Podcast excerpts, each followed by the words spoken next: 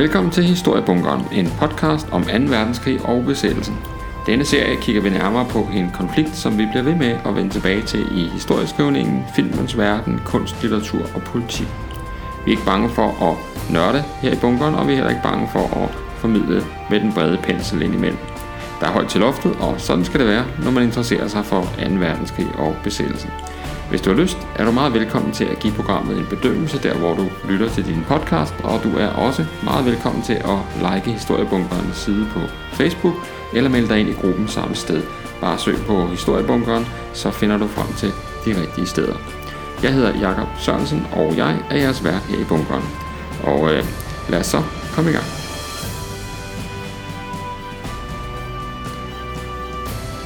I dagens afsnit af Historiebunkeren skal det handle om øh, en central militærhistorisk begivenhed i 1944, og det er ikke D-dagen den her gang, kan jeg godt afsløre. Øh, det er sådan, at øh, det ikke er nogen hemmelighed, tror jeg, for øh, faste lyttere af den her podcast, at jeg interesserer mig sådan forholdsvis meget for øh, 2. verdenskrig, og øh, måske endda øh, lidt for meget, men øh, øh, i hvert fald så øh, er det selvom jeg har gjort det i utrolig mange år, stadig fascinerende at opleve, at øh, øh, altså nogle af de her detaljer, eller nogle af de her sådan, øh, pointer, eller informationer om 2. verdenskrig, og den kolossale øh, konflikt, øh, det her kolossale, eller kolossale sådan, kompleks af konflikter, som, øh, som krigen er udgjort af. Øh, altså der er simpelthen bare nogle, øh, nogle oplysninger, som man nogle gange bliver nærmest, øh, altså man falder bagover af, øh, er sådan en forundring over, hvordan det kan, hvordan det kan, hvordan det kan hænge sammen på den måde.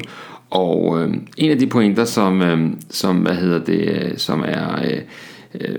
utroligt at tænke over, det er, at øh, jeg sådan har fået læst mig frem til, at der var over 30 nationer øh, indblandet i 2. verdenskrig. Altså i hvert fald 30 nationer indblandet. Og øh, der var selvfølgelig også derudover en række folk fra andre nationer, altså hvor, det ikke, hvor nationerne ikke sådan, det sted var ikke i, øh, havde erklæret krig eller var i kamp, men hvor øh, borgere på forskellige måder havde fundet vej til, øh, til øh, andre øh, stridende nationers øh, hære eller flyvevåben eller flåde. Så øh, det var i sandhed en global krig, øh, 2. verdenskrig, øh, det må man nok sige, i modsætning øh, måske til øh, nok til 1. verdenskrig, som jo var en mere europæisk, øh, mere europæisk foretagende. Men altså med 30 nationer og endnu flere nationaliteter indblandet i 2. verdenskrig. Hvilket slag var det så, hvor flest nationaliteter var indblandet? Altså, øh, hvad, var, hvad er svaret på det her? Jo, egentlig måske et simpelt spørgsmål, og øh, jeg kan allerede nu øh, komme til at afsløre mig og sige, jeg ved det faktisk ikke, men et godt bud er i hvert fald, at øh, slaget om Monte Cassino i Italien fra 17. januar øh, 44 og frem til 19. maj øh, samme år, er et godt bud på noget, man i hvert fald godt kunne kalde sådan det mest øh, globaliserede slag under 2. verdenskrig. Øh, den britiske general Alexander, der havde øh, en stor del af kommandoen over tropperne, der var blandet ind i det her på allieret side, han anslår i hvert fald, at han havde soldater fra ikke færre end 26 nationer under sig. Altså 26 forskellige nationer. Og det er for de store vedkommende, altså New Zealand, Indien, Marokko og Polen, Tunesien osv., men altså også danskere for eksempel var... Øh,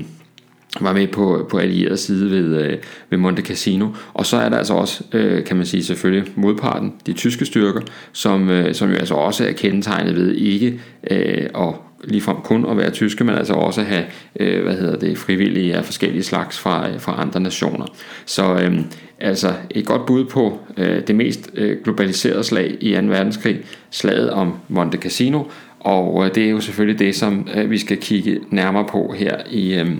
i Historiebunkeren podcast den her omgang. Se, hvis vi lige skal starte med sådan lidt overblik, eller hvad man skal sige, så, så er kampene i Italien under 2. verdenskrig jo sådan lidt af en sidehistorie, kan man sige. Og det er, det er faktisk ærgerligt og uretfærdigt. Øh, og det når man taler om, at, øh, at D-dagen, altså Normandiet, øh, var med til at åbne sådan en tofrontskrig, og, og endelig blev, blev Tyskland presset på to fronter, ligesom det havde været tilfældet i, i Første Verdenskrig, så er det en sandhed med modifikationer, fordi Italien var jo faktisk for længst åbnet, og var jo en tredje front, eller i hvert fald måske den første anden front. Så D-dagen og Normandiet egentlig var en tredje front, hvis, man, øh, hvis I kan følge mig her. Øhm, så Tyskland var jo altså i, øh, i slutningen af krigen, altså fra, øh, fra efteråret 43 frem, jo ikke kun øh, presset fra øst, men altså også i stigende grad presset fra syd, fra øh, Italiens øh, felttoget, og, øh, og så jo selvfølgelig fra, øh, fra juni 44 også presset fra, øh, fra øh, invasionsstyrken, der gik i land der. Øh, og øh, det er lidt øh, synd, kan man sige, at, øh, at man så tit overser øh, kampene i Italien og de øh, øh, brutale øh, forhold, øh, de blev udkæmpet under. Og det er især også lidt øh, voldsomt, at der ligefrem øh, bliver lavet sådan en slags øh, øh, smedesang, kan man næsten sige det, øh, som, som omhandler de her, øh, de her allierede soldater, som kæmpede i Italien i stedet for at øh, gå i land i Normandiet. Øh, de blev kaldt øh, D-Day Dodgers, altså øh, øh, D-dags undvigerne. Ikke? Og, øh, og der blev skrevet sådan en hel, øh, hel sang, som... Øh, som sådan blev sunget rundt omkring. Måske ikke så meget i Italien, men, øh, men måske nok mere i, øh, blandt øh, invasionsstyrkerne i, øh, i, øh, i Normandiet. Og, øh, og, øh, og, så, altså, og det er sådan en, øh, en, øh, et hele taget sådan en nedsættende sang, som handler, altså, hvor man kan sige, skal koges ind til, at, at de har faktisk bare hygget sig i Italien med vin og damer og så videre, mens at, at alle andre har ligesom slidt og slæbt i, i Normandiet mod, mod, øh, mod tyskerne. Ikke? Og, øhm, og, og der bliver det her casino, altså Monte Casino ligefrem, øhm, ligefrem omtalt her i tredje vers, hvor, øh, hvor der bliver sunget Naples and Casino taken in our stride. We didn't go to fight, we just went there for the ride. Anzio and Sangro are just names. We only went to look for dames. We are still all D-Day Dodgers in sunny Italy. Og altså, øh, D-dags undvigerne i Italien, som øh, ifølge sangen her, og øh, den sådan lidt bredere opfattelse, altså en slags øh, sådan øh, badeferiekrig, men øh, som det forhåbentlig, øh, hvis jeg ellers gør mit arbejde godt nok, øh, fremgår af det her, øh, det her afsnit, så var det bestemt ikke tilfældet. Øh, kampene i Italien var øh, generelt set hårde. Øh, de blev udkæmpet i øh, ofte meget, meget vanskelige øh, terræn, altså for, øh, for, øh, for herrene, altså for en angribende her, utrolig øh, uvejsomme øh, øh, egne af øh, Italien og øh, blev øh, krigsskuepladser. Og så er den italienske vinter faktisk, øh, øh og det... Øh, kommer måske nok bag på nogen, i hvert fald her i vinteren og foråret, tidlig forår 44, den er våd og kold og ganske, ganske modbydelig. Øh, så øh, de øh, amerikanske og britiske soldater, og så altså alle de andre nationaliteter, der giver en hold med her, de får altså, hvad skal man sige, de får altså mødt krig og kamp i dens aller værste forklædning. Baggrunden for øh, kampene kampen i Italien er selvfølgelig, at, øh, at øh, de allierede efter, efter landgangen, efter altså erobringen af Sicilien, nu også er gået land i Italien i september 43, og under kommando af ham her, så Harold Alexander, så rykker man altså frem nordpå, altså den to akser kan man sige, en på hver side af den bjergkæde, der hedder Apenninerne, som løber sådan op igennem Italien, og øh, som sådan en slags øh, ryggrad, kan man sige, op igennem Italien, og der er, det er fuldstændig umuligt at lave offensive operationer i, øh, i, i, i sådan en øh, hvad skal man sige, sådan dramatisk bjergkæde, så, så man flader selvfølgelig ud øh, og, og rykker frem øh, langs øh, kysterne, og, og det er de steder, hvor, man ligesom, hvor det giver mening at have en... Øh, en angrebsakse for det moderne øh, øh, her med kampvogne og alt hvad der skal til af, krav til, øh, til veje og logistik, der skal, der skal i orden og alt det her. Så, så øh, på den ene side, der har man altså mod vest, har man øh, amerikanerne, øh, den femte amerikanske armé under øh, generalløjtnant Mark Clark, som, øh, som rykker frem der. Og mod øst øh, er det, øh, altså efter øh, øh landgangen der i september, er det øh, øh britterne, der rykker frem under øh, Montgomery, altså Sir Bernard Montgomery, hans 8. britiske armé, der øh, rykker op langs øh, Adriaterhavets øh, kyst der. Og, øh, og det vil sige, at øh, set fra øh, med tyske øjne, så er det her jo altså, kan man sige, en, øh, så den her øh, italienske støvle der, den der halvø der, den er jo, det er jo et fantastisk øh, sted at forsvare, fordi at øh, det er helt åbenlyst, hvad vej øh, ens, ens, altså ens modpart øh, vil komme. Øh, så, øh, så man har altså man har simpelthen ikke særlig mange, særlig mange muligheder for at, ligesom, at, at, at variere en fremrykning op igennem øh, støvlen. Så, øh, så for, for de tyske forsvarsstyrker, så giver det altså nogle muligheder for at indrette nogle øh, forsvarsstillinger, som er, som er særdeles effektive, og, og hvor man ikke har hvad skal man sige, nogle af de de ulemper, man nogle gange godt kan have ved et øh, stationært forsvar, altså hvor man kan sige, øh, hvis man bygger nogle øh, øh forsvarsstillinger så i et, et alt for stort øh, og åbent terræn, så kan fjenden jo sådan set bare køre udenom og så fortsætte derudad. Men når man bygger forsvarsstillinger i et smalt, altså på et smalt bælte, hvor det ikke er muligt at, at køre udenom, jamen så, øh, så har man jo altså øh, alle de fordele, som sådan nogle stillinger de kan, kan tilbyde. Øhm, altså, øh, de allierede har sådan en udfordring med en øh, langsom øh, fremrykning, vanskelig terræn, øh, dårlig vejr, og at de også står over for tyske styrker, som jo altså er vældig, vældig dygtige øh, til at, øh, at føre sådan øh, henholdende defensive øh, kampe, øh, og de er vældig dygtige til at øh, hele tiden øh, forsinke og besværliggøre enhver form for fremrykning ved at etablere minefelter og stillinger af forskellige art, som sådan, øh, øh, hvad hedder det... Øh, Altså hele tiden simpelthen gør det besværligt for de allierede. Og, øh, og, øh, og det gør de for at vinde tid, øh, sådan så at øh, de i ro og orden kan få udbygget og få etableret en decideret øh, forsvarslinje øh, lidt længere op, og det er det, der hedder Gustav-linjen, som ligger syd for Rom, der hvor øh, Monte Cassino og klosteret Monte Cassino, som er sådan, øh, har hovedrollen i det her afsnit, er en, øh, er en del af. Så øh, vi ser altså nogle, øh, nogle allierede styrker, som går i land, og som utrolig hurtigt øh, finder ud af, at øh, den her øh, oprindelige noget optimistiske vurdering om, at man vil være i, i Rom allerede til oktober 43, viser sig at være alt, alt for, øh, for optimistisk. I øh, spidsen af, af de tyske styrker er øh, generalfeltmarskal Albrecht Kesselring, og øh, Kesselring han er født i 1885 og øh, har været øh, i den tyske her øh, siden øh, 1904 øh, og er sådan en øh, må vi nok sige øh, et eksempel på en general med en helt utrolig bred erfaring, fordi han har øh, under 1. verdenskrig gjort tjeneste ved artilleriet og øh, derefter i mellemkrigstiden øh,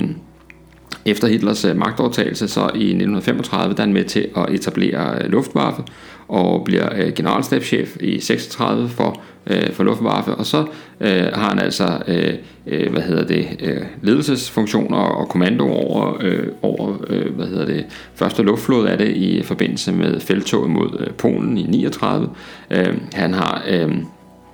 er med til invasionen af øh, Holland, Belgien, Luxembourg og øh, Frankrig i, øh, i sommeren øh, 40, og, øh, og han er, det, er ham, der, det er ham, der står bag øh, beslutningen om at, øh, og angribe Rotterdam, altså luft, øh, luftangrebet på Rotterdam øh, 14. maj øh, 40, som, som drev hollænderne til overgivelse.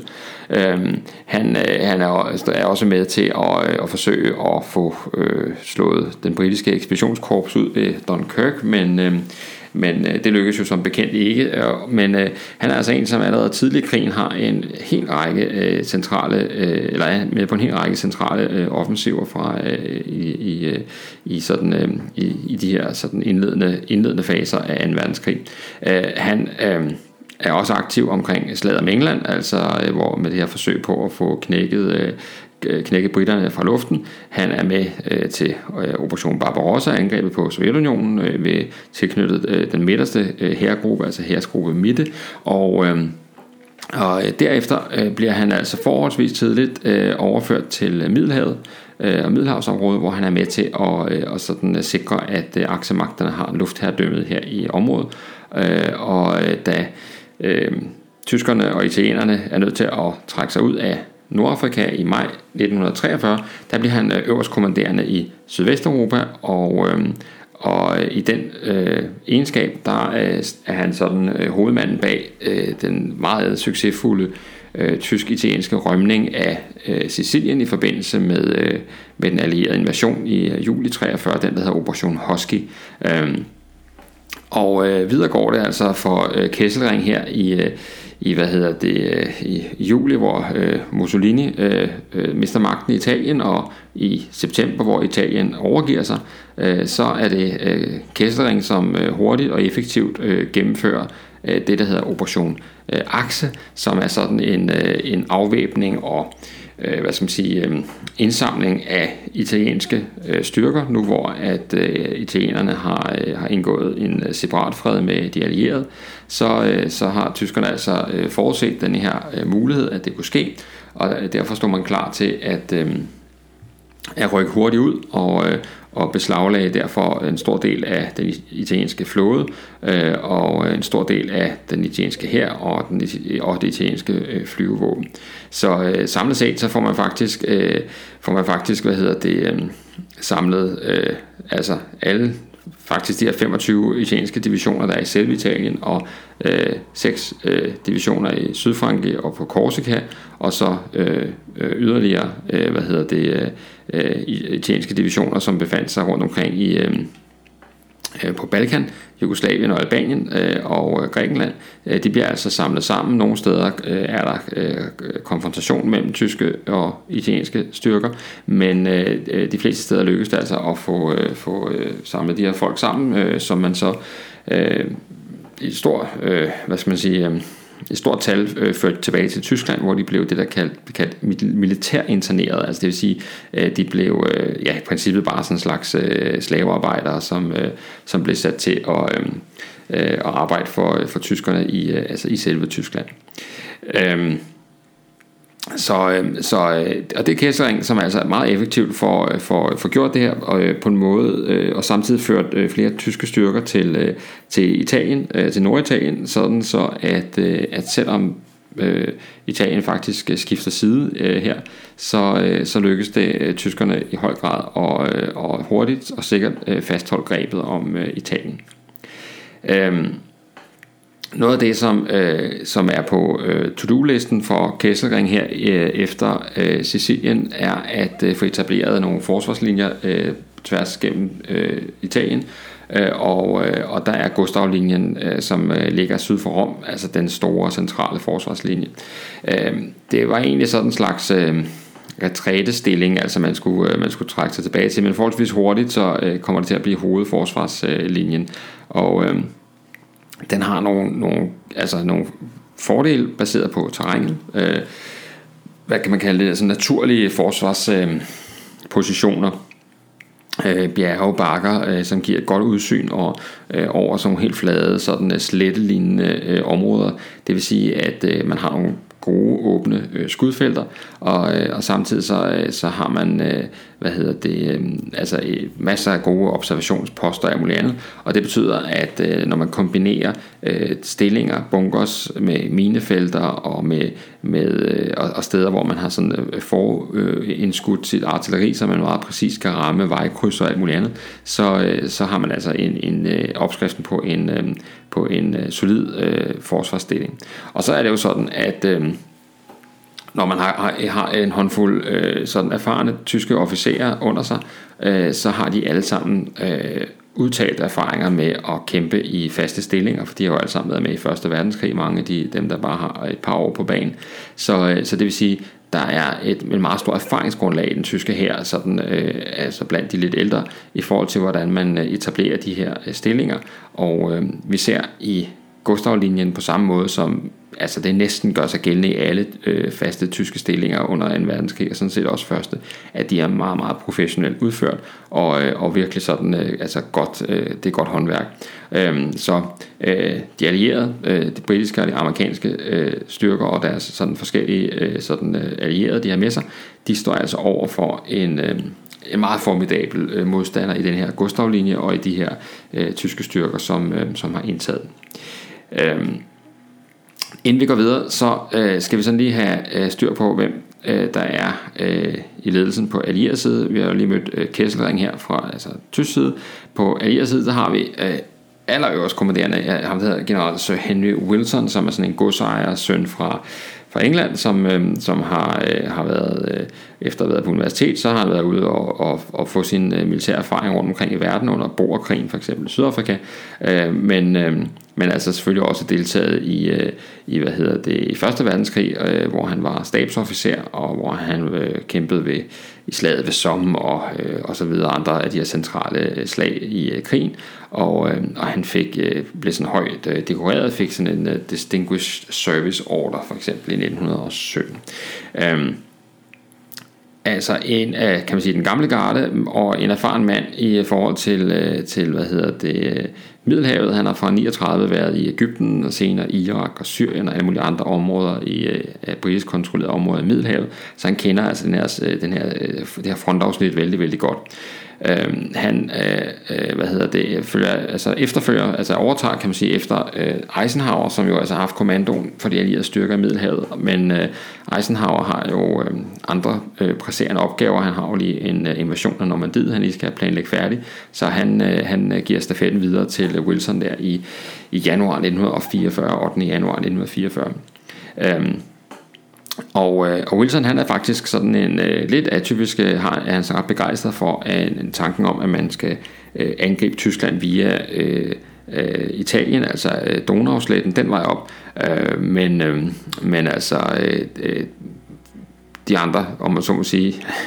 længere op i systemet, de øh, holder nu altså fast i, at, øh, at øh, Italien er sekundær i den forbindelse, men det er Normandiet invasionen, der er den, den primære.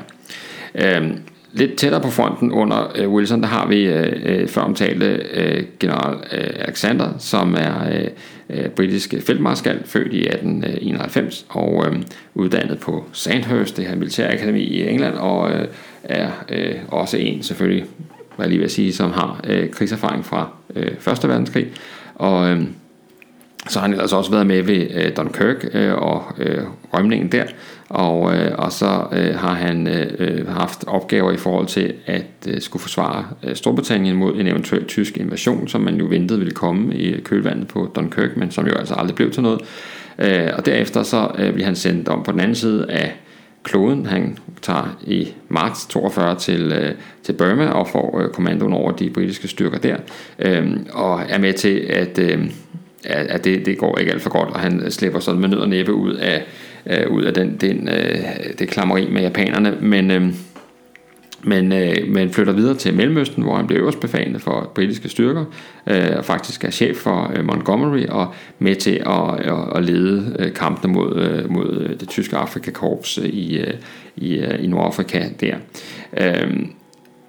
da Eisenhower bliver øh, øverstkommanderende, så bliver øh, Alexander udnævnt til næstkommanderende og dermed også chef for det, der hedder 18. armégruppe, øh, som omfattede de her allierede styrker i øh, landstyrker i, øh, i Nordafrika. Øhm, og øh, derfor er han selvfølgelig også med øh, til landgangen på Sicilien, der er Operation Husky, som vi nævnte før, og, øh, og altså øh, er øh, den, der ligesom skal, øh, skal, hvad hedder det, skal stå for at få få skubbet øh, tyskerne ud af, af Italien. Øhm, han øh, har øh, en amerikansk kollega, øh, generalløjtnant Mark Clark, som, øh, som er øh, øh på alder med ham selv. Han er Clark er fra 1896, og øh, han er så uddannet på West Point selvfølgelig, det er det amerikanske militærakademi, øh, og øh, var også med i Første Verdenskrig som kaptajn, hvor han også øh, blev såret faktisk. Øh, og så har han haft forskellige former for militærposter i mellemkrigstiden, og ender som øh, general også. Øh, han er øh, øh, har været med til at øh, til kampene i øh, hvad hedder det Nordafrika og nu også med til kampene i Italien øh, i Salerno og øh, som vi også skal øh, høre om senere med til øh, hvad hedder det at planlægge landgangen ved Anzio i Italien i januar øh, 44. Øh, men øh, tilbage til øh, til slagmarken nu har vi hørt lidt om hovedpersonerne men øh, det er altså sådan at øh, at øh,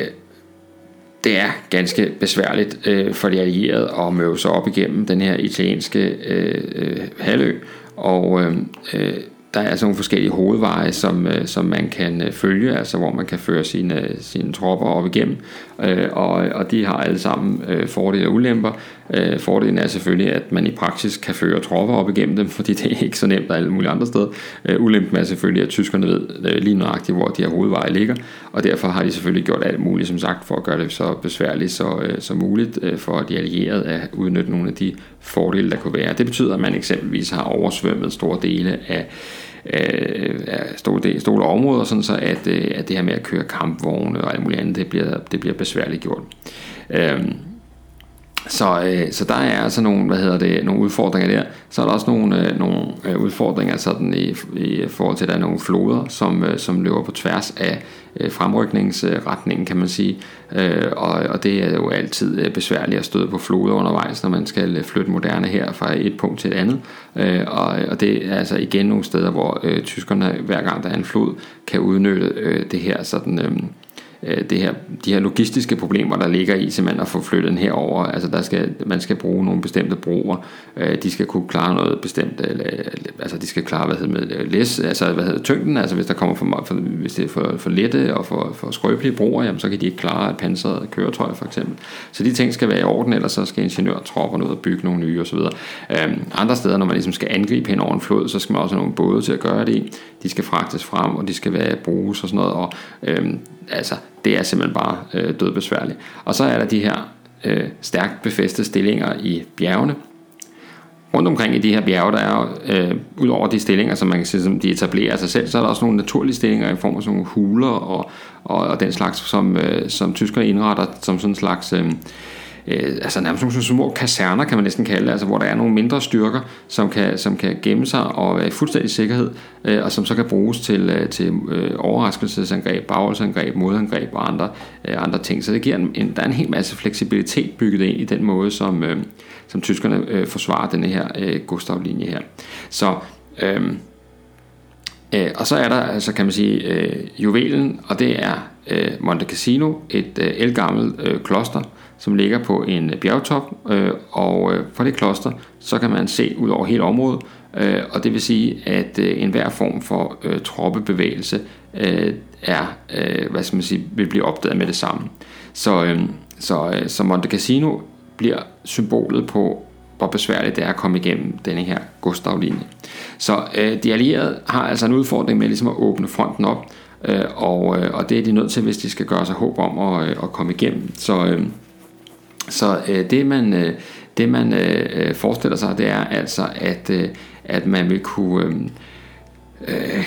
så at sige øh, øh, trække nogle øh, styrker væk fra øh, Gustavlinjen, hvis man øh, laver en landgang bag linjen, altså det vil sige, at, øh, at man laver en landgangsstyrke, som sejler, som sådan sejler op langs kysten, og så går i land øh, på den anden side af, af, af Gustavlinjen. Og, øh, og det er det, som kommer til at, at hedde, øh, altså blive, ender med at være landgang ved Anzio, og øh, altså øh, Operation Schenkel, som det hedder på, øh, på øh, altså det, som de allierede kender det. Og den 22. januar øh, 1944, der øh, går de allierede simpelthen i land øh, ved øh, Salerno, øh, ved den lille by Anzio, og øh, og det er noget, som, øh, som er sådan en stort anlagt øh, landgangsoperation, øh, som, øh, som øh, hvad hedder det, øh, øh, er en, øh, kommer som en overraskelse for, øh, for tyskerne. Altså, de har simpelthen ikke set øh, det, her, øh, det her komme, og der er næsten ikke noget modstand på selve landgangsdagen. Øh, og øh, altså, man har meget beskedende tab, halvanden hundrede mand eller noget stil, som, øh, som, bliver, øh, som dør ved, øh, ved landgang. Men til gengæld får man næsten et helt øh, korps, altså hele 6. korps øh, landsat. Øh, og det er altså den, øh, den øh, øh, tredje øh, amerikanske infanteridivision, øh, og, øh, og så den britiske første division, som, øh, øh, som bliver øh, sat i land her, og så følger også en amerikansk panserdivision og yderligere en, øh, en amerikansk infanteridivision, den 45. Øh, infanteridivision. Og, øh, og det vil sige, at øh, lige pludselig så har de allierede fået placeret en stor styrke bag fjendens linjer, om man så må sige, bag Gustavlinjen, og, øh, og nu øh, var planen så altså, at øh, denne her invasionsstyrke skulle øh,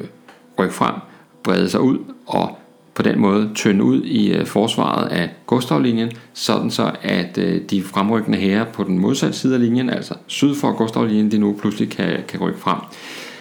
Det var planen i hvert fald. Men øh, af, af en eller anden grund, så, øh, så, som man måske nok har øh, diskuteret noget siden, kan man troligt sige, så øh, lykkes det altså ikke, øh, så, så bruger øh, øh hvad hedder, landgangsstyrken altså meget tid på sådan ligesom at konsolidere brohovedet, i stedet for at rykke ud af det. Så, øh, så man mister altså, kan man sige, øh, overraskelsesmomentet, og øh, man mister altså, kan man sige, initiativet. Og det betyder, at øh, Kesselring, altså den tyske øverstkommanderende, han, øh, han kan faktisk... Øh, han har faktisk tid til at, at pakke det her landgangsområde ind, øh, Øh, og han har tid til at få hævet nogle divisioner ind nordfra, i stedet for at tynde ud i Gustavlinjen, så får han nogle, øh, yderligere nogle, øh, hvad hedder det, otte divisioner faktisk øh, øh, øh, sendt ned til øh, Anzio, og, øh, og 26. januar, der er der en komplet omringning af, øh, hvad hedder det, øh, af det her landgangsområde, og, øh, og det er altså, øh, hvad hedder det, øh, Øh, det er altså, kan man sige, bliver sådan en slags, øh, altså det Churchill han har kaldt en strandet val. Altså, der ligger en kæmpe allieret her øh, på stranden i princippet, men de kan ikke komme væk. Og, og det betyder, at, øh, at, hvad hedder det, at tyskerne bare kan, øh, så at sige, i ro og mag binde øh, en stor del af de allierede styrker til, øh, til landgangsområdet, og så ellers skal de bare beskyde det, øh, øh, ligesom fuldstændig som de næsten øh, lyster for deres, for deres bedre, øh, altså de stillinger, de har med bedre udsyn længere oppe i landskabet, kan de bare øh, beskyde løs øh, på de her, øh, på de her, hvad hedder det, allierede styrker, der ligger her. Øhm, og, øh, og det er faktisk først, altså vi skal faktisk helt altså først til, frem til øh, maj måned, slutningen af maj, den 23. maj 1944, hvor der faktisk kommer hul igennem til, øh, til øh, landgangsstyrken ved Anzio, så de ligger altså på et meget lille sted, øh, klodset øh, sammen i, øh, i store bunker. Øhm,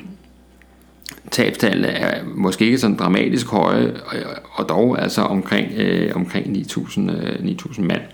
Øhm, nogle af dem er faktisk øh, danskere, og, øh, og her er et eksempel på øh, en af dem, der har en beretning fra, fra området, hvor han også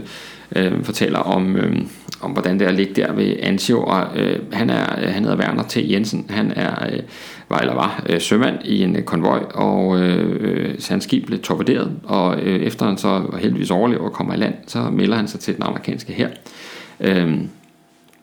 og, øh, og han øh, er så øh, med ved, øh, ved Anzio og øh, er en del af, af det her, sådan, øh, den her fastlåste styrke, omtalt før. Øh, han øh, kæmper sammen med en anden dansker, en der hedder Ole Petersen, og de øh, deler faktisk øh, sådan skyttehul, eller det der hedder en slit trench, altså det vil sige, det er sådan et, et meget lavt aflangt hul, som man graver ud til at have en øh, liggende skytte i. Øh, og, øh, og der ligger de altså der øh, i løbet af øh, dagtimerne, og, øh, og øh, det er sådan cirka 30 cm dybt hul, Øh, og, og der ligger det altså der og, øh, og i dækning, og så er det først om natten, de faktisk, øh, øh de faktisk har mulighed for at, at bevæge sig rundt, hente mad, ammunition og, og den slags. Ifølge øh, Jensen her, der er, øh, er han i perioder ikke øh, altså, så tæt på. Øh, tyskerne at han faktisk kun er omkring 100 meter fra, øh, fra de tyske stillinger. Og, øh, og der ligger han altså og, øh, og hvad hedder det, øh, og, og, hvad hedder det, og, og trykker sig, må vi nok sige, øh, gennem, øh, gennem øh, adskillige, adskillige dage. Øh, om natten, så, øh, så hvad hedder det, øh, så øh, er der patruljetjeneste, man skal ud og finde ud af, hvor fjenden er, man skal ud og have noget aktivitet osv., og, og så øh, øh, fortæller han her i hans øh, beretning, at, øh, og nu citerer jeg her, en nat hørte jeg noget lige foran vores hul, og der lå en tysker med riflen klar til at skyde. Jeg tømte mit magasin ind i ham, alle kuglerne gik ind i brystet på ham. Han var død som en fisk på land. Jeg kravlede ud af mit hul næste nat, da det var blevet mørkt, tog hans riffel og følte i hans lommer. Der var et par hjemmestrikkede handsker, som jeg tog med tilbage til mit hul. Og det er sådan en lille bitte, bitte øh, beskrivelse af øh, en lille bitte, bitte hændelse i en kæmpestor krig. Men siger alligevel rigtig meget om, at øh, altså nogle specielle forhold. Altså dels det selvfølgelig, at man øh, øh at, at, at øh, de er så tæt på hinanden, som de er, at man kan kravle hen til, til hinanden på den her måde. Også at han, øh, at øh, øh der siger, Jensen altså øh, plønder øh, det tyske, øh, livet af den tyske soldat og tager hans, øh, tager hans vanter. Og det er noget, som vi typisk ser under krigen, ikke? Altså, at man, man jagter trofæer, men også nogle gange øh, bedre materiel, end det man, øh, man selv øh, ligger inde med. Øh, og øh, man kan skrive, øh, og det er der jo også skrevet bøger om det her fænomen, hvor man kan se, at, at øh, ofte i de her øh, selv meget mest oppissede kampe, så, så var der ligesom sådan nogle pauser, hvor, øh, hvor soldaterne begyndte at, øh, at plønne hinanden for at finde øh, souvenirs. Øh, øh, de attraktive, sådan, øh, enten så nazi-symboler var i høj kurs, øh, Luger-pistolen, som, øh, som de fleste også kender, var i høj kurs, øh, øh, naziflag og den slags. Øh, og det plønder man så, og, og i stor stil faktisk sendt hjem til, øh, til familie og venner hjemme i, i, i, øh, i USA eller England, hvor man nu, øh, hvor man nu kom fra. Øh, som, det var sådan en del af, kan man sige, øh, soldatergærningen her. Øh, Øh, ham her, øh, øh Werner til Jensen, øh, nu kan man sige, det er jo forholdsvis øh, uskyldigt at stjæle et par vanter øh, fra en død person, men altså, øh, det er en beskrivelse, han kommer med her. Han fortæller også lidt om de øh, forskellige våben, som de er op imod, og, øh, og, øh, og, og er egentlig ikke så imponeret af, af de tyske våben, lige med undtagelse af øh, den tyske 88 mm flakkanon, den sådan berømte kanon, som man, som man siger, det eneste våben, vi var bange for. Om det nu også helt er rigtigt, det, det, kan, vi, det kan vi ikke vide, som man siger. Øhm, det er klart, at, øh, altså, når man ligger i sådan et øh, landgangsområde og, øh, og ikke kan komme væk og bliver beskudt dagligt af, af tyskerne, og man ligesom ikke har nogen mulighed for at bryde ud, så, øh, så øh, er nerverne, de sidder uden på tøjet. Øh, og, øh, og der omtaler Jensen her faktisk, at han har en... Øh, han har sådan overordnet, som han er meget utilfreds med, som, øh, som øh, kravler rundt fra skyttehul til skyttehul og beder øh, soldaterne om at, øh, øh, at huske at barbere sig hver dag. Ikke? Altså at man ligesom øh, fastholder sin, øh, sin, øh, de, de standarder, der nu engang er i, øh, en, en hver ordentlig her. Ikke? Altså at man er nybarberet, også selvom man ligger i 30 cm dybt, øh, dybt hul og prøver at dukke sig for, øh, for tyskernes kugler. Ja. Øh, så altså et eksempel på en af de her mange nationaliteter, som øh, befandt sig en lille historie fra øh, Werner T. Jensens øh, øh, indsats i, øh, i, øh, i 2. verdenskrig. Øh, tilbage til øh, Monte Cassino øh, og slaget der, altså øh,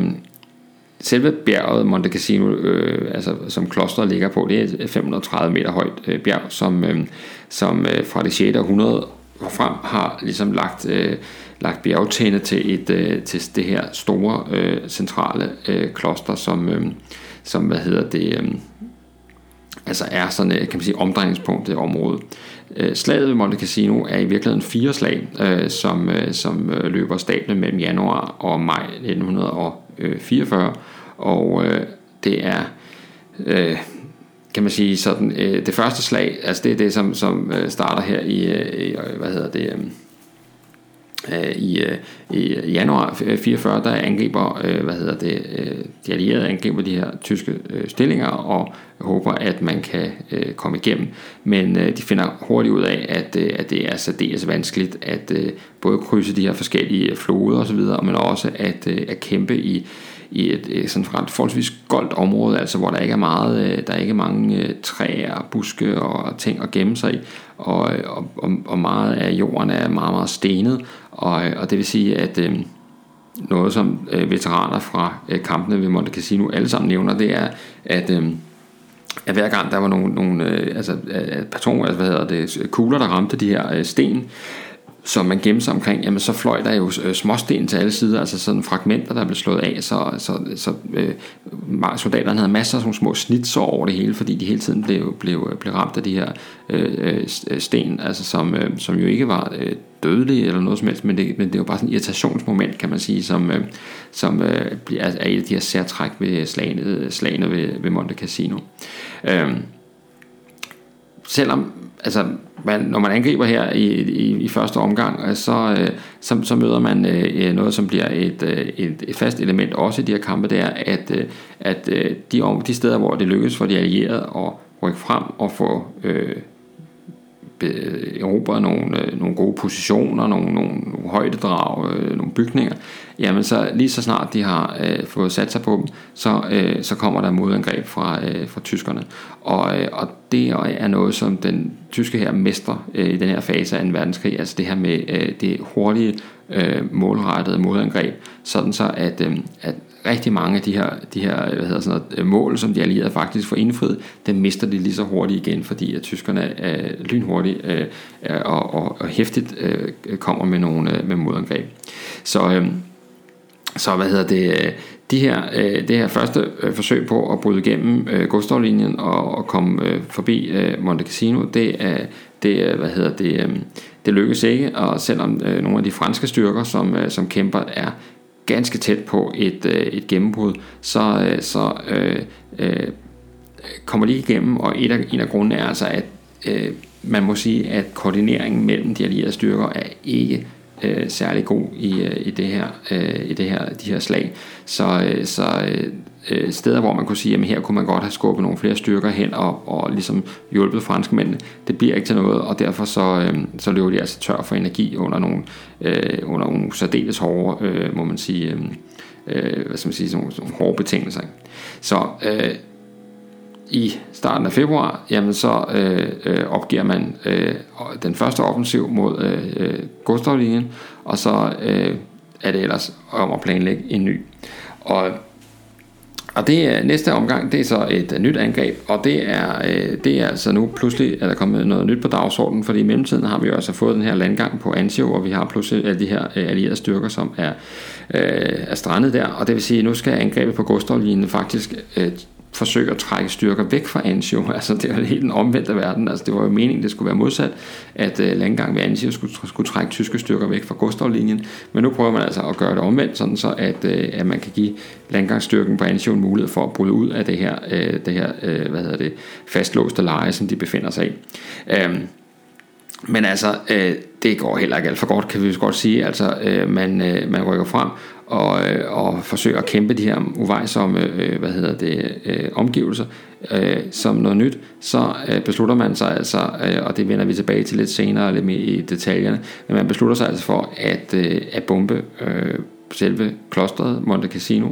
øh, med en, øh, en ret omfattende øh, flystyrke. Og det er øh, noget, som jeg som sagt vender tilbage til om lidt, men som altså var kort fortalt er voldsomt omdiskuteret, fordi øh, tyskerne havde faktisk øh, lavet de allierede forstå, at de ikke ville øh, benytte sig af klostret i forbindelse med, øh, med forsvaret af Gustavlinjen, fordi at øh, det er et stort centralt øh, katolsk kloster med alverdens øh, øh uerstattelige ting og sager i. Ni, så, øh, så øh, der havde man faktisk lavet sådan en gentleman øh, øh agreement om, at den vil man ikke benytte sig af, men øh, det var man ikke sådan helt overbevist om fra allieret side, øh, øh, om det nu også var tilfældet, og, man var heller, og så kan man sige, så var tyskerne nu også flinke til at have stillinger meget, meget, meget tæt på klosteret, uden dog at være inde i selve klosteret. Øh, så øh, det, der ligesom kendetegner øh, øh, anden, øh, det andet slag, det er altså, at man øh, fra allieret side gennemfører det her voldsomme øh, bombeangreb. Og derefter i øh, øh starten af februar, eller midten af februar, 15. 16. februar, så sender man altså... Øh, Øh, styrker igen afsted mod øh, Monte Cassino, efter øh, at det er blevet bombet, men øh, det lykkes ikke øh, her og her at udnytte det, og noget af det, der gør sig gældende her, er også igen dårlig øh, koordinering på allieret side, altså hvor man ikke øh, umiddelbart efter luftangrebet angriber, men der faktisk går så lang tid, at en angrebsstyrken øh, sætter i gang, at, øh, at tyskerne øh, når at øh, genbesætte øh, stillinger og få etableret sig i, øh, ja, altså fordi man kan sige, lige så snart de allierede har, har smadret, øh, hvad hedder det, det her uerstattelige kloster, jamen så rykker tyskerne ind og bruger det som, øh, som stillinger, fordi nu er det ligesom, øh, nu er det jo, øh, nu er, kan man sige, nu er handskerne taget af, ikke? Så øh, i øh, den type kamp, altså øh, bykamp øh, i ruin, ruiner, øh, der er øh, den tyske her formidabel. Det er noget, de har prøvet før andre steder, og, øh, og det øh, er de altså øh, vældig dygtige til. Så både på øh, de kampe, som nærmer sig kan man sige, toppen af, af bjergene, men også de kampe, der, øh, øh der foregår i selve casinobyen, altså neden for, øh, for bjergfoden, kan man sige. Der, øh, der er altså nogle utrolig hårde kampe i, øh, i, øh, i forbindelse med den her, det her andet forsøg på at bryde igennem øh, Øh, Gustav-linjen. Men øh, øh, linjen holder, og, øh, og selvom de allierede igen øh, er tæt på, jamen så, øh, så lykkes det ikke at, øh, at, hvad hedder det, øh, at få, øh, få slået hul på Gustav-linjen. Øh, det øh, betyder selvfølgelig, at der kommer et tredje slag, og øh, efter noget genopstilling og noget øh, reorganisering på, øh, på allieret side, så forsøger man sig øh, endnu en gang. Øh, den her gang, der, der, øh, man skifter sådan lidt taktik fra, øh, fra angreb til, eller fra slag til slag. Og den her gang, der, øh, der prøver man altså at, øh, hvad hedder det, øh, gennemføre voldsomme artilleribombardementer og, og, og luftbombardementer af de forskellige områder, inden man, øh, inden man rykker ind. Øh, og der var man afhængig af at skulle bruge tre øh, dage med godt vejr i træk for at ligesom kunne gennemføre de her ting. Og det betød altså, at, øh, at øh, det tredje, øh, den tredje angreb på, på Gustavlinjen bliver udsat nogle uger indtil det sådan kan, kan lade sig gøre. Så vi er helt fremme i, til, hvad hedder det, til midten af marts måned, 15. marts, før at, at vi ser øh, øh, de her angreb. Og, og der benytter man sig faktisk af en teknik, som øh, stammer fra 1. verdenskrig, det der hedder øh, på engelsk hedder creeping bombardment, altså sådan et krybende bombardement kalder man det. Øh, måske på dansk, jeg er lidt usikker på, hvad den danske titel er, men det her, øh, det betyder creeping barrage eller creeping bombardment, det betyder, at man, at man øh, øh, indstiller sine kanoner, sådan så man ligesom, sådan så granaterne de falder på sådan en linje, øh, lad os sige 500 meter øh, foran ens egne stillinger, og så rykker ens folk frem, sådan ligesom i ly af af de her øh, granater, der lander alle sammen på den samme linje, og så når ens øh, folk de nærmer sig der, hvor granaterne slår ned, så løfter man øh, ilden og rykker den måske nogle 100 meter frem, sådan så at der kommer et nyt, et ny sådan øh, en paraply nærmest foran sine styrker. Og der er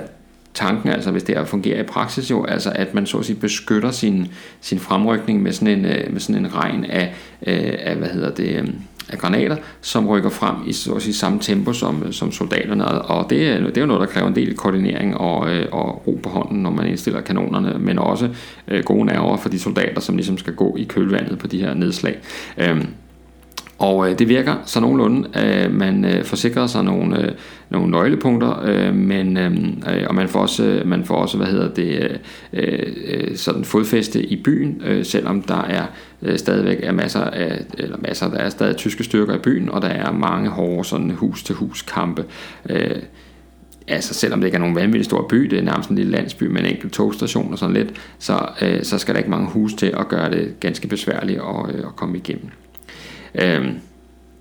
så øh, egentlig gik det måske meget godt, men, øh, men altså øh, igen, så ser vi øh, tyske modangreb på nogle af de her øh, punkter, som man har fået erobret, og, øh, og her, øh, hvad hedder det, øh, der kan, øh, der, der øh, generober tyskerne områderne, og samtidig så, øh, så er der mange eksempler på, at, øh, at det, øh,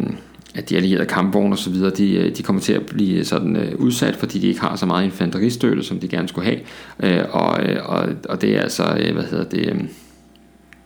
øh, øh endnu et eksempel på nu, nu altså hvad skal man sige, at, at, at de her øh, offensiver, som man prøver, de mister momentum, øh, og, og man bliver låst fast i, i irriterende kampe i byer, og man bliver låst fast i de her sumpe, som øh, tyskerne har oversvømmet, og minefelter og alt det her, som gør, at man rykker simpelthen så langsomt frem, og mens man rykker langsomt frem, så er man jo hele tiden, øh, hvad skal man sige, øh, øh sårbar for, øh, for øh, det, tysk artilleri, som jo, som jo altså med stor øh, øh præcision hele tiden øh, beskyder kampvogne og alt muligt andet, som er, som er på vej. Ikke? Så øhm, 23. marts, så er, øh, er man nødt til at, øh, at indstille øh, den øh, tredje offensiv mod, øh, mod Gustavlinjen, og, øh, og det er altså øh, jo efterhånden ved at blive så noget af en, øh, af en forbandelse, der hviler over, øh, over øh, de her styrker øh, på allieret side, altså at de ikke kan, kan, kan gennemføre øh, det, deres forhævne. Øh, og i, gennem hele slaget, der har vi det her øh, øh kloster, som klosterruinerne, som det jo er nu, der ligesom ligger op på, på bjerget, og, øh, og hvad hedder det... Øh,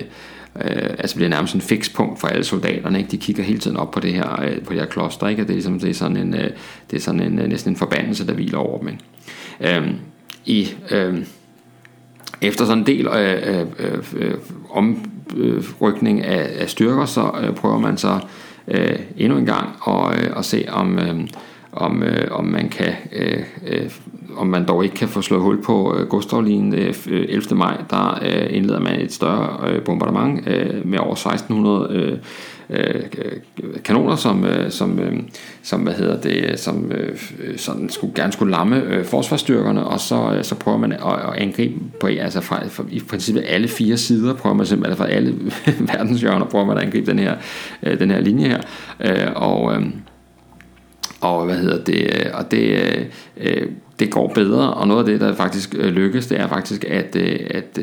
at aflede tyskernes opmærksomhed, at man gennemfører sådan nogle forskellige sådan nogle afledningsmanøvrer og sådan nogle sådan noget skæg og blå briller operationer, som gør, at, at Kesselring, altså den tyske kommandør eller chef her, han, han ikke er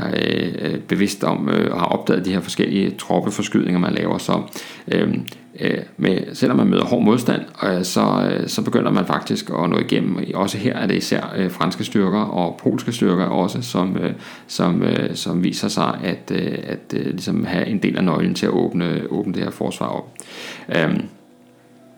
så øh, kan man også pludselig få noget, det lykkes faktisk at få mere, flere kampvogn øh, med i kampen, må man så må sige, og, øh, og øh, efter øh, nogle dages øh, særdeles øh, hårde kampe, så, øh, så, hvad hedder det, øh, så øh, er det øh, til sidst muligt at øh, for polske styrker at, at hejse øh, deres flag over øh, Monte Cassino øh, den øh, 18. maj, sådan at de øh, dermed kan signalere, at nu har de faktisk øh, fået erobret det her, øh, det her kloster og fået øh, kontrol over, eller få skabt et hul i hvert fald i, øh, i, øh, i Gustavlinjen. Klosteret i sig selv er jo sådan et gammelt, øh, ja, altså fra 6. århundrede, altså gammelt kloster, som er blevet plyndret og bygget om, og plyndret og bygget om gennem historien, sådan som det er gældende for mange øh, klostre. Øh, men det er altså et stort centralt kloster i den katolske verden, må man sige, og, øh, og det er faktisk sådan øh, jo øh, helt sådan øh, øh, rart, at, øh, at øh, den, en del af historien her om slaget ved Monte Cassino er faktisk, at, øh, at tyskerne har øh, afsat øh, tid og øh, materiel mandskab til at, øh, at tømme øh, klostret for, øh, for hvad hedder det, for øh, værdier, altså øh, malerier og skrifter og alt muligt andet, sådan uerstattelige ting og sager. Det har man faktisk øh, fået evakueret og, øh, og flyttet nordpå, sådan så at, øh, sådan så at, øh, at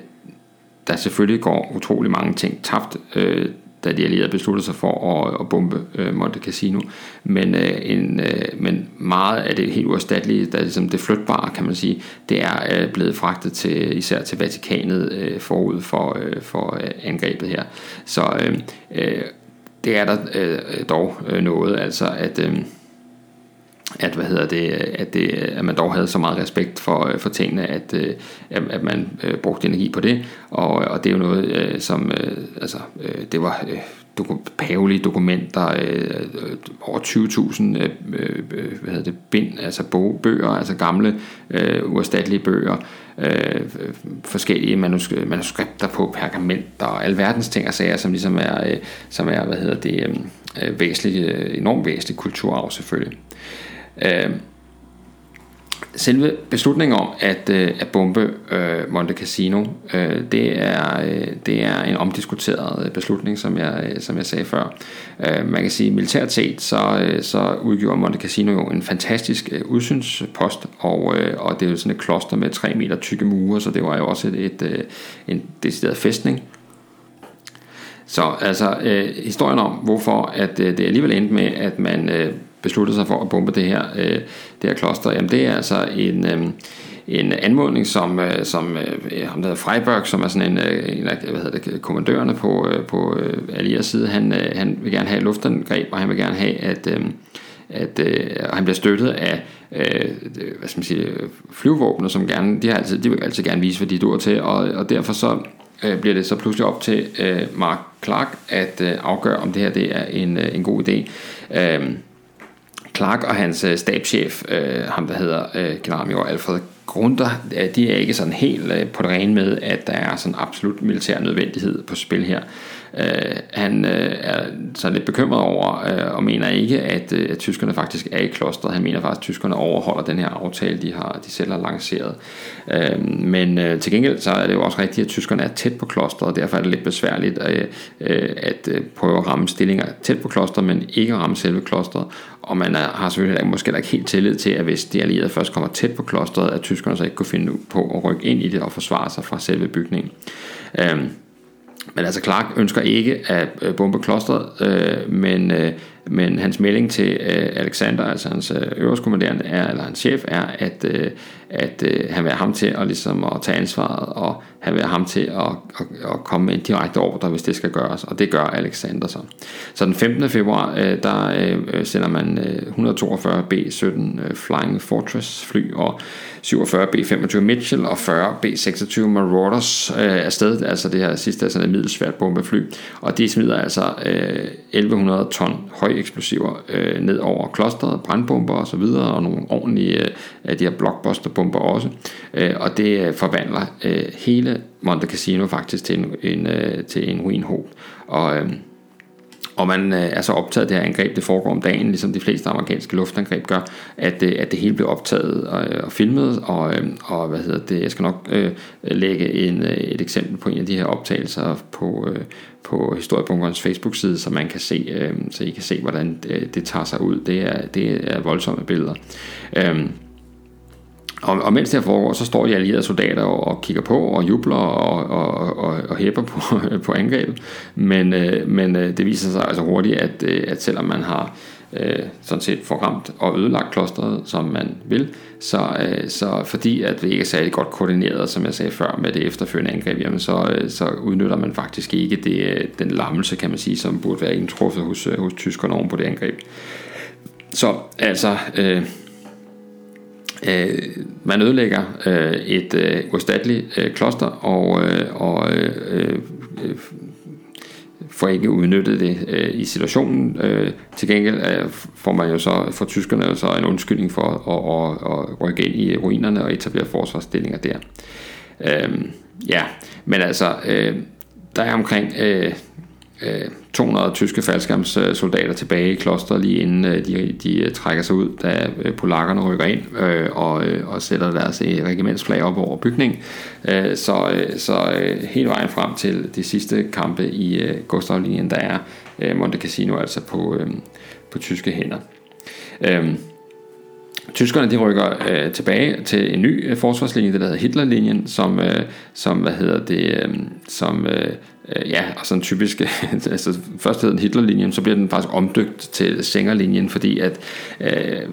Hitler var sådan lidt bekymret over, at, øh, at hvad nu hvis også den skulle øh, falde, så er det ikke så fedt, den hedder Hitlerlinjen, så er det ligesom bedre, at den, den bliver associeret med, med, med noget andet. Så, øhm, øh, og, og den falder selvfølgelig også, som vi ved lidt senere, men, men det lykkedes altså øh, tyskerne at, øh, at rykke tilbage øh, fra Gustavlinjen og etablere en ny øh, forsvarslinje, og så øh, kan man sige, det hele startede forfra igen. Det er en anden historie, som øh, vi ikke øh, skal komme ind på øh,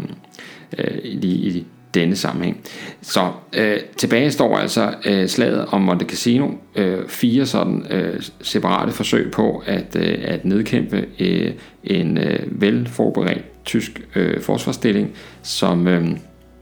som, hvad hedder det, som på alle måder øh, viste øh, et af de her øh, grundlæggende erfaringer i, øh, i krig og kamp, altså at, øh, at øh, forsvarsstyrken, øh, forsvar, eller forsvarerne er altid favoriseret, hvis de kan øh, kæmpe fra nogle øh, gode, øh, veletablerede stillinger, og især øh, når de har øh, hvad skal man sige, øh, øh, den fordel, der ligger i at have højden med sig, altså at, øh, at modparten skal, skal angribe op ad bakke. Så, øh, og det, det er øh, kampene her ved øh, Monte Cassino, altså sådan et tekstbogs eksempel på. Øh, en øh, krølle på halen øh, på den her historie, øh, der skal vi en tur til, øh, til Edinburgh i, øh, i, hvad hedder det, i Skotland, og, øh, og der ligger øh, i, øh, i det, der hedder øh, øh, West Princess Street Gardens, der ligger sådan en park, øh, eller det er en park øh, i Edinburgh, og, øh, og der øh, kom jeg forbi øh, for nogle år siden, og, øh, og faldt over en, øh, en statue af en øh, soldat og en øh, meget stor bjørn, og, og, og altså, det er jo ikke, synes jeg, altså tit man ser statuer over bjørne, øh, og, og slet ikke øh, en specifik bjørn. Det viser sig nemlig, at øh, det viser nemlig at være øh, statue øh, af en, øh, en øh, øh, polsk bjørn, der hedder Wojciech. Og øh, Wojciechs historie er ret speciel, må man nok sige. Øh, der skal man tilbage til øh, Iran under øh, krigen, hvor øh, et, øh, et øh, hold øh, polske soldater, som Iran er jo øh, er under britisk øh, kontrol, og øh, de polske, frie polske styrker kæmper jo øh, side om side eller under britterne, og, øh, og der er altså sådan et, et, øh, polsk korps øh, her, og de, øh, de er, hvad hedder det... Øh, øh de, de ansker, altså køber den her, øh, den her bjørne øh, som, altså som, som øh, unge, og så, så har de den som sådan en slags øh, kæledyr eller maskot, og øh, det er faktisk sådan, at øh, de øh, ovenkøbet officielt, øh, øh officielt udnævner den til at være soldat i øh, deres øh, polske korps, og den har øh, rang som øh, menig, men bliver faktisk i løbet af krigen øh, øh forfremmet til korporal også. Øh,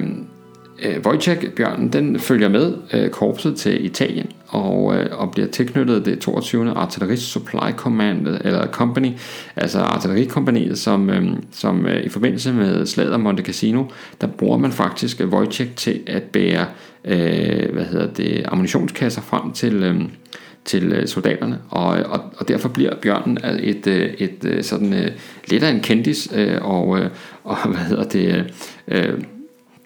altså sådan en, en figur, sådan, som næsten får sådan en mytisk, uh, mytisk uh, størrelse i, uh, i polsk historie, og uh, i Polen er der, bliver der lavet alle mulige, altså i efterkrigstiden, bøger og film og alt muligt om, om Wojciech, og øh, Wojciech er sådan en noget særlig bjørn, altså for eksempel, den kan godt lide at spise cigaretter og sådan noget, øh, og, og drikker og alt muligt, øh, men altså øh, hjælper altså også med at slæve ammunition frem øh, ved slaget ved, øh, ved Monte Cassino. Så øh, øh, efter krigen, øh, der bliver øh, den her del af den polske her, altså i en periode øh, øh, placeret, øh, udstationeret i Skotland af en eller anden grund, og der, øh, og der overdrager man så, øh, øh, hvad hedder det, øh, der overdrager man simpelthen Wojciech til øh, Edinburgh Zoologiske Have, hvor den så øh, kunne få lov at slappe lidt af og komme sig ovenpå øh, øh, på de strabasser, den havde været udsat for i krigen. Og den lever faktisk fra, helt frem til 1963, øh, den, her, den her bjørn, øh, og øh, er altså øh, resten af sit liv sådan noget af en, øh, en celebrity i, i Edinburgh Zoo. Så øh, en lille øh, øh, anekdote med... Øh, øh Bjørnen Wojciech, som egentlig faktisk var med til at lige spore mig lidt ind på, øh, på slaget om casino, som jeg sådan nok var kommet til at overse lidt i min, øh, min ellers øh, begejstring for 2. verdenskrig. Øh, programmet her er øh, baseret på øh,